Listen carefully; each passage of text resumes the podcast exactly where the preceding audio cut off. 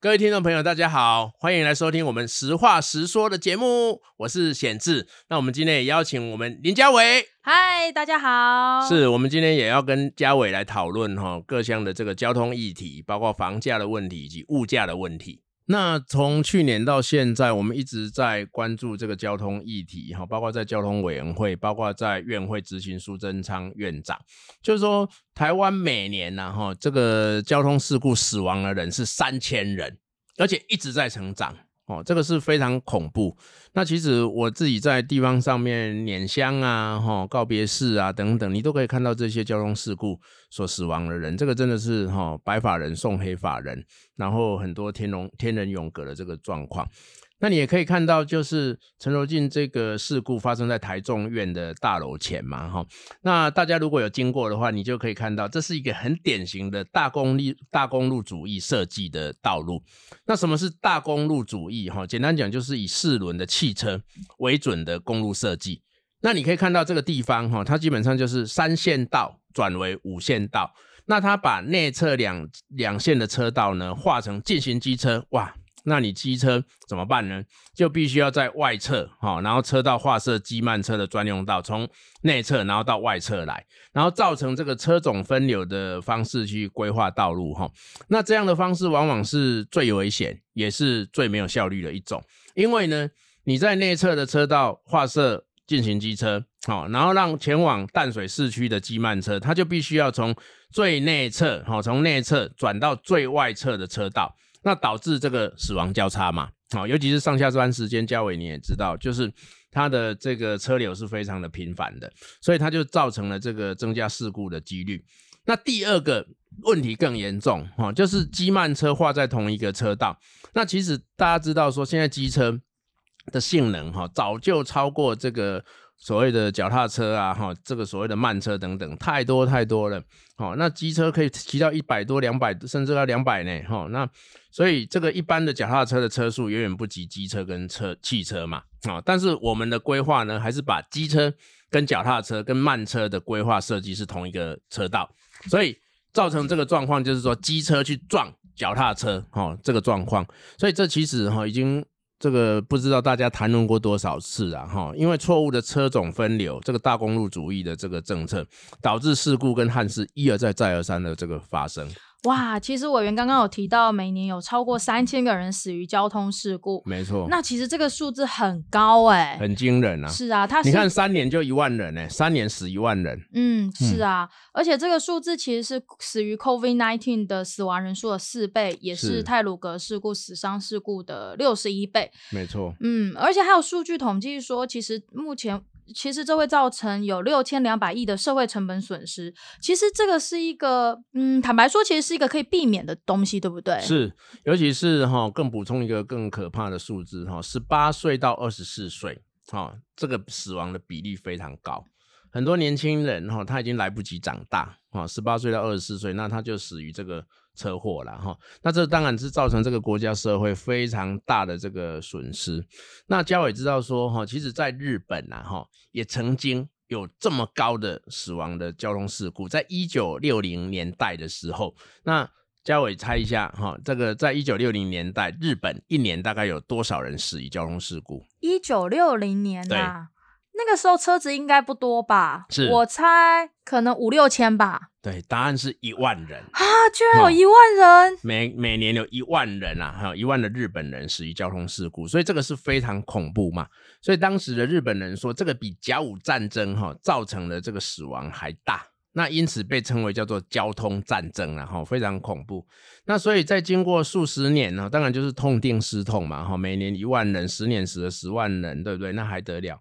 那经过这十年的这个交通的改革之后，哈，嘉伟猜猜看，日本二零二零年交通事故死亡人数是多少？二零二零对，去年。像我们台湾一年都还有三千人嘛，对。那我猜日本比我们大，应该也来个五六千吧。哎，二八三九人。哇、哦，不到比台湾还少，不到三千人。哦，哦，所以其实说明了一件事情，就是说，如果你有决心的话，你要去做的话，哦，那是可以去进行改善的，好、嗯哦，所以日本当然就是说，在这个交通战争之后，做了非常多的这个交通的改革啦，好，因为每一条生命都是非常宝贵的嘛，哦，所以你痛定思痛，然后彻底的去进行改革的话，从日本的经验你可以看到，就是真的会有成效，真的可以降低哦这个死伤的这个人数，好，那就是说刚刚讲到这个道路交通安全的问题，然后事实上第一个部分我们认为最重要是什么？就是道路设计，好，就像我们刚刚提到的。你道路设计，如果比如说车种分流，哦，然后五线道变三线道，然后慢车机那个机车必须要再转到最外车的时候，哦，然后机慢车又在同一个车道上面，当然这很容易造成危险。那其实现在哈，透过这个交通事故的统计，你可以看得出来，到底哪一些路段是异肇事路段，好，比如说有一些路段，哎，好像这一个月这一整年。都不太会发生车祸，有一些路段，天哪，一个月发生的车祸好几十起啦，哈，所以你大概就可以知道说，哎，这一些异肇事路段是不是说，哈，这个道路交通的设计有问题？那其实往往都是，哈，道路设计出了一些问题。那所以就这个部分的话，我们其实就是具体要求，就应该要去体检，哈。这个全国的异肇事路段的道路设计，找出这个交通事故的设计面系统性的原因，就像刚刚嘉伟讲的，哈，这个是一个系统性的原因，然后降低这一些路段造成的死伤。那其实我最近哈，这个嘉伟也非常清楚，我去这个会刊竹科管理局嘛，哈，竹科里面的交通事故，嗯，好，那这个我要求说，竹科管理局必须要去体检。逐一盘点园区内，然后新竹科学园区内的这个易肇事的路段，那竹科也马上去做，好，那表示说什么？竹科做得到，没有道理行政院交通部去做不到了，好，是啊，而且竹科是台湾的经济重镇啊，万一竹科工程师不幸因为交通的意外丧命，其实对台湾也是很大的损失呢。是啊，而且你去统计发现，哈，是在上班的时段。好、哦，最容易发生车祸，比下班容易，哦、因为我赶上班。嗯，好、哦，那你想想看，为了三餐在打拼，骑着摩托车，戴着安全帽，哈、哦，不管刮风下雨，然后去出外去这个努力，对不对？哈、哦，然后家里还有好几个小孩嗷嗷待哺，结果如果你因为这样去上班，而在路上发生车祸。好，不管是死亡的、瘫痪的，或者是说这个受伤的，那这个是一个非常大的这个损失嘛。好，那第二个部分呢，就是说，其实啦，哈，应该要定期公布伤亡人数跟原因分析。好，比如说我们现在讲说啊，一年台湾车祸死亡人数是三千人嘛，哎，好像嗯，刚刚博三尴尬，哈，可是如果你每天呐，哈，像交通部长像陈时中一样。好，交通部长王国材向陈时中部长每天下午两点开记者会，开记者会宣布今天又有多少人对不幸丧生。其实每天在台湾平均死亡交通事故死亡是八个人，哇，八个人，八个人，哦，每年三千人嘛，哦，三百六十五天其实是八个人，然后受伤的人，哦，有一这个一两千人，所以你就会马上有感说这个。到底哈是一个什么样的问题？那并且你定期，我上次院会的时候我就咨询苏院长，应该要定期公布这些伤亡人数跟原因的分析，包括你不要每天的话，每周开一次记者会，好，那就像疫情记者会一样，把交通事故提升到举国注目的程度的话，基本上你就可以从下哈从上到下，然后能够了解到说，哎，这一个事故对我们的伤害是非常非常大的。那也只有在说政府对交通事故的预防，好，能够真的是做做到这样的程度的时候，交通事故伤亡数字才有可能会有下降的一天嘛。好，全民一起来关心。没错。那第三个就是说，建立专责单位，哈，提高到案预算。好，其实到案预算呢，哈，嘉伟你知道吗？这个每年这个三千人的死亡，对不对？那交通这个到案预算有多少钱？不知道哎、欸。对，每年呢，哈。去年是不到三亿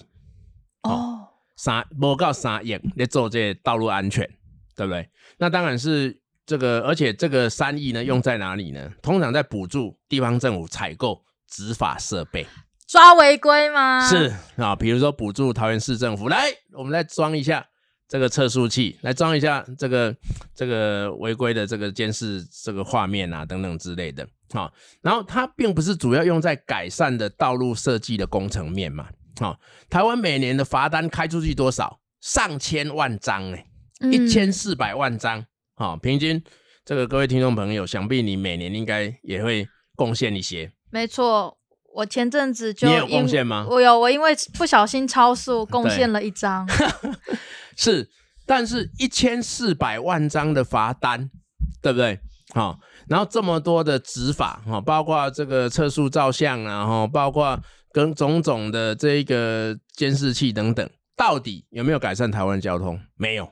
对不对？所以面对交通的事故，其实交通部不愿意投入这个资源、啊，更没有相应的专业。所以我们其实是要求说，这个道路啊，道安的预算应该要提高。那今年有多编一点，多编了三千多万。好，其实这还是非常少的啦。哈，所以就是说，对于这个提高改善工程设计面的道路安全这个是非常非常重要的。嗯、你如果对、嗯、真的认真做的话，当然一定会有成效。嗯，而且这个预算不应该只是在就是在末端的去抓民众违规啊，其实应该要在一开始的道路设计上面就把它设计的很良好，是，然后让民众在行车的时候可以非常的安心，对，就不需要有后面这么多的。呃，死伤事故，或者是说，哎，一天到晚想要用抓违规的方式来遏制民众，可能有一些违规的行为。但是其实很多时候，民众的违规，他可能是因为道路设计不良，对，就好像这一次不幸发生的这个意外一样。没错，那所以就是就这个部分的话，如果你真的认真的去对待这些生命，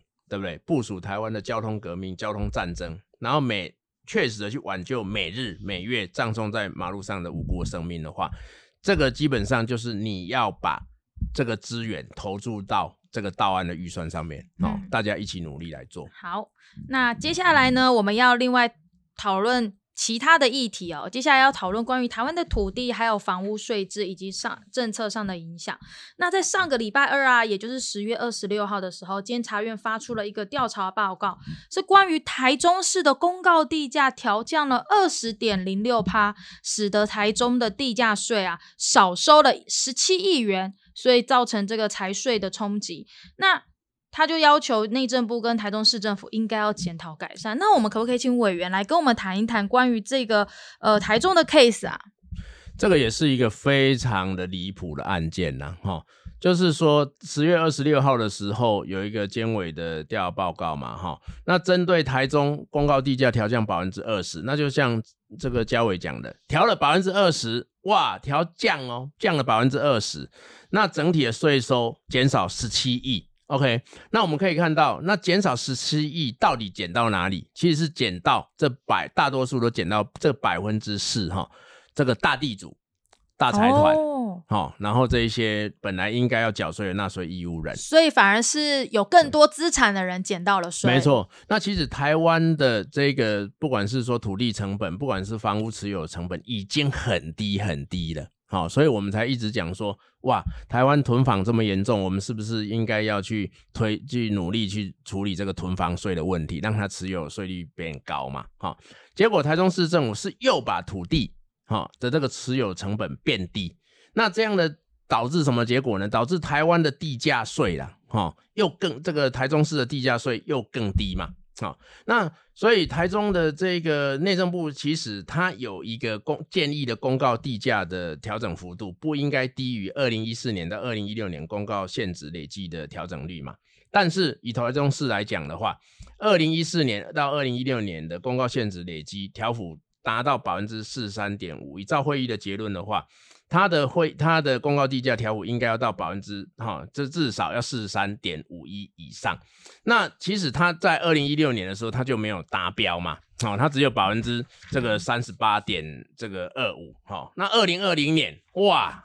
现在又更降低了百分之二十，好，所以你就可以看到，就是说它的这个状况有多么的严重。那我必须要讲的就是说，今天呢，哈，如果说这个按照这个台中市政府的这个减减的这个这个公告地价的程度的话，好，减收了十七亿里面，其实我刚刚讲了六成都是回馈到这百分之四的这个大户上面，好，所以卢市长在讲说，哇，减轻民众负担没有啊？减到的是这百分之四的大有钱人的负担，没错，好，那。变成是说，其实你说要这个什么要轻税便民等等之类的啦，哈，它的台中现在公告地价占市价比其实是只有百分之十，好，也就是说这个公告地价跟这个市价差异太大太大了，它是六都最低的。好，那我要讲的就是哈，从去年到现在，哦，应该是说从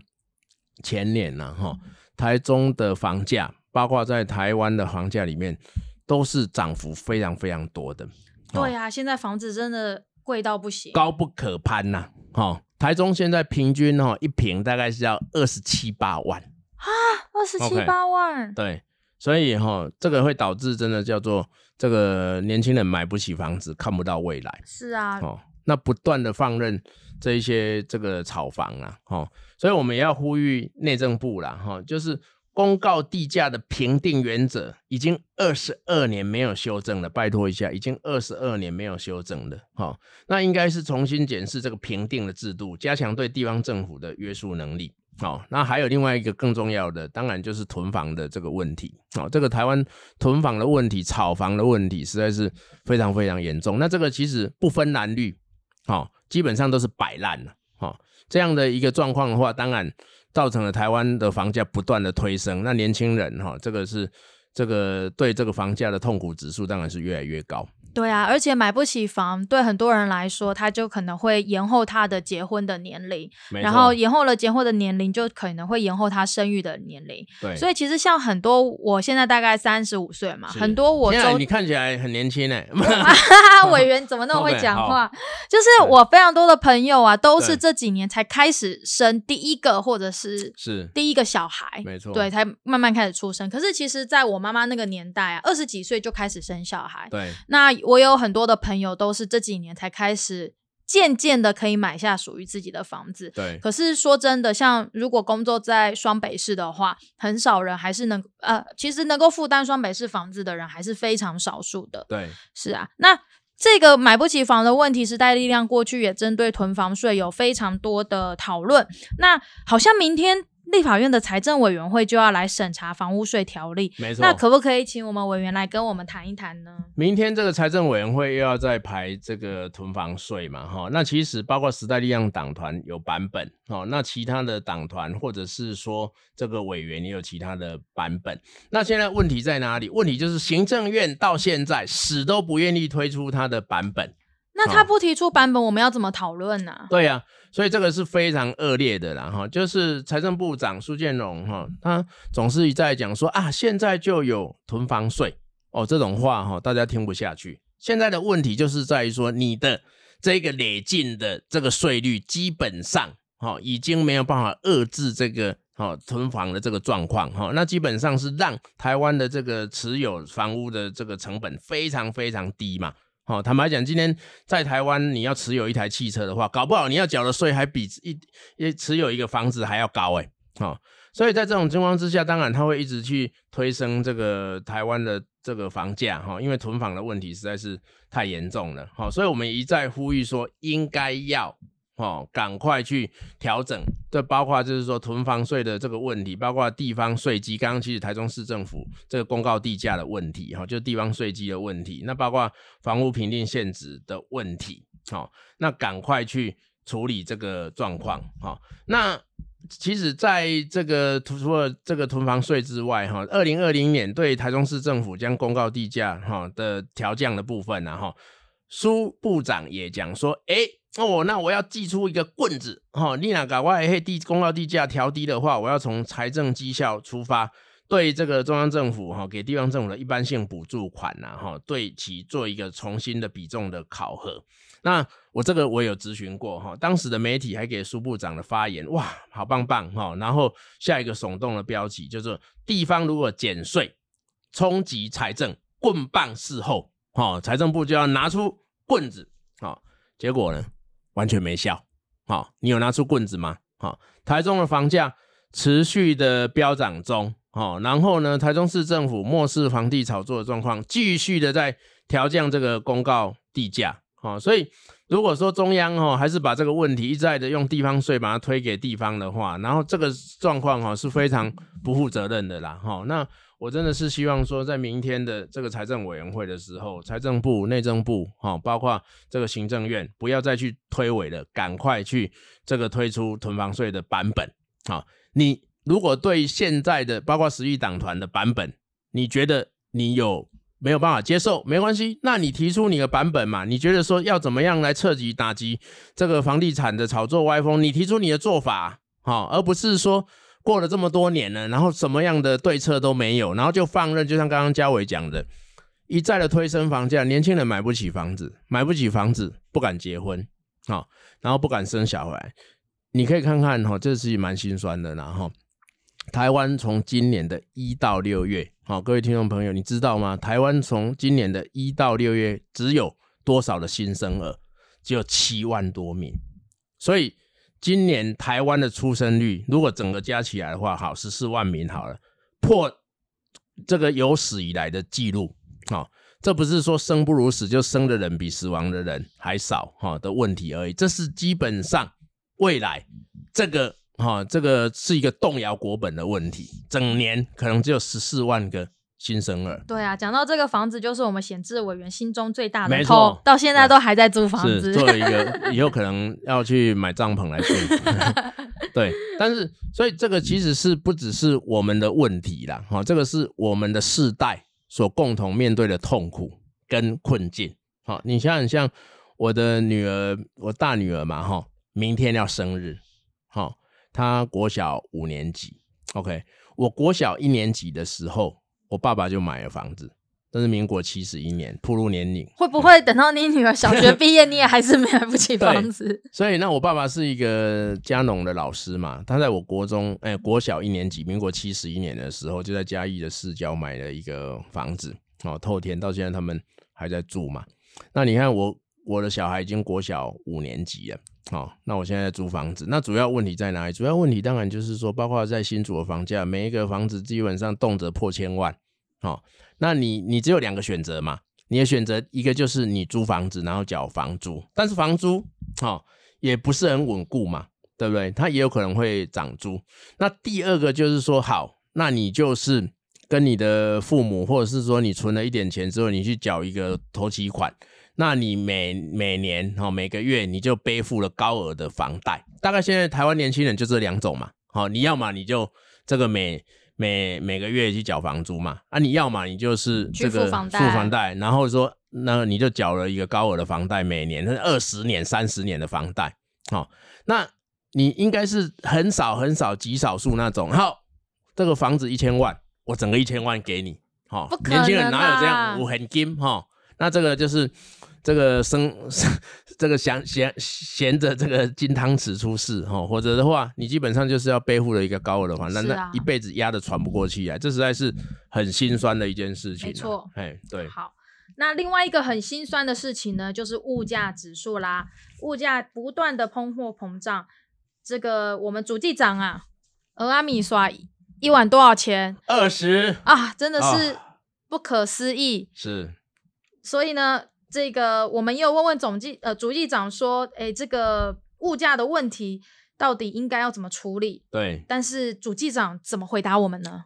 这个问题就是说啊，哈，物价指数哈是否失真的这个问题啦，哈，因为你物价指数的话，如果你根本就没有办法反映出你实际上的物价的话，哇。那整个政府的施政，哈，然后包括央行的利率是不是要调升等等这样的状况，到现在台湾是不是有通货膨胀问题，都很难去正确的去把它展现出来，哈。所以我们常我们是其实是非常关注这个问题，哈。那我当时哈，我咨询的时候也有询问过说，诶，主计长，那到底哪一个才是现在的台湾的这个物价指数的权数？哈，那主计长也答错了，为什么？因为它基本上，它就是主计总处在二零一六年的时候，哈，它把物价指数的权数，通通从这个都把它改成叫做国民所得家庭消费调查，好，也就是说，它改了它的计算的这个标准。那它这个调整之后，好，就会发生一个什么状况？本来居住类的，就是说租金、水电、瓦斯这一种，哈，它本来过去的哈，它的权数是二十七。好，百分之二十七，那它就会下降到二十二点七，也就是说，在这个状况之下，你的居住类的部分就大幅的下降了。好，那反而是说杂项类的权数大幅的去攀升嘛。哈，所以你能够相信吗？你的一个月的这个房租啊，哈，水电瓦斯只占百分之二十二点七吗？怎么可能？不可能，绝对一半。是呀，所以这个就是跟人民的生活经验完全脱节嘛。所以我给他猜的时候，他也自己也猜错。好，那其实啊，哈，世界各国通常都是采用所谓的家庭收支调查，哈，作为物价指数权数的这个一个依据啦。好，那所以就这部分的话，当然物价指数到底正不正确，这是一个非常非常重要的一个问题。好，那接下来第二个问题就是说，像我昨天咨询这个央行总裁，然后杨总裁的时候，其实我们也有提到，就是说物价指数里面有一个很重要的，就是租金。好，那当你的租金设算哈被低估的时候，那住宅权数就被低估嘛。住宅权数被低估的时候，就会造成说物价指数哈通膨被低估。那通膨被低估的时候，又做又影响呃这个央行哈，它会采取一个宽松的货币政策，然后带动这个房价的上涨，恶性循环。那周而复始，人民的生活越来越艰苦。哈，那其实起因就是因为被失真的低估的这个物价指数。好，所以我们今天也在。讲就是说，到底台湾有没有通膨的问题？是不是有严重的被低估的这个状况？那其实被低估的状况是要对台湾人民的生计的伤害相当的深远。比如说嘉伟，你可以想象过几年前的时候，你买的卫生纸，你可以用这个这些钱买的这些卫生纸，对不对？当它的物价上涨之后，哇，你的钱变小了，好，那所以你能够可支配的收入当然就越更。更更更少哈，所以在这个状况之下，我们当然也是要从这个地方去如何去让哈主计总处提供一个能够让全体国人信服的这个数字哈，然后才能够让央行做出一个正确的货币决策。好哇，今天谈了三个好硬的题目，是啊。谈的我的头都痛了，但是这个都是老百姓心中哈最痛的这个部分。没错，哦，从道路的交通安全，从房价、地价，然后到物价指数，到物价，都是每天眼睛睁开就要面对的问题。是，是啊，那非常感谢今天大家的收听。是，那希望大家希望我们今天的节目，那我们下周见喽。谢谢，下周见，拜拜，拜拜，拜拜。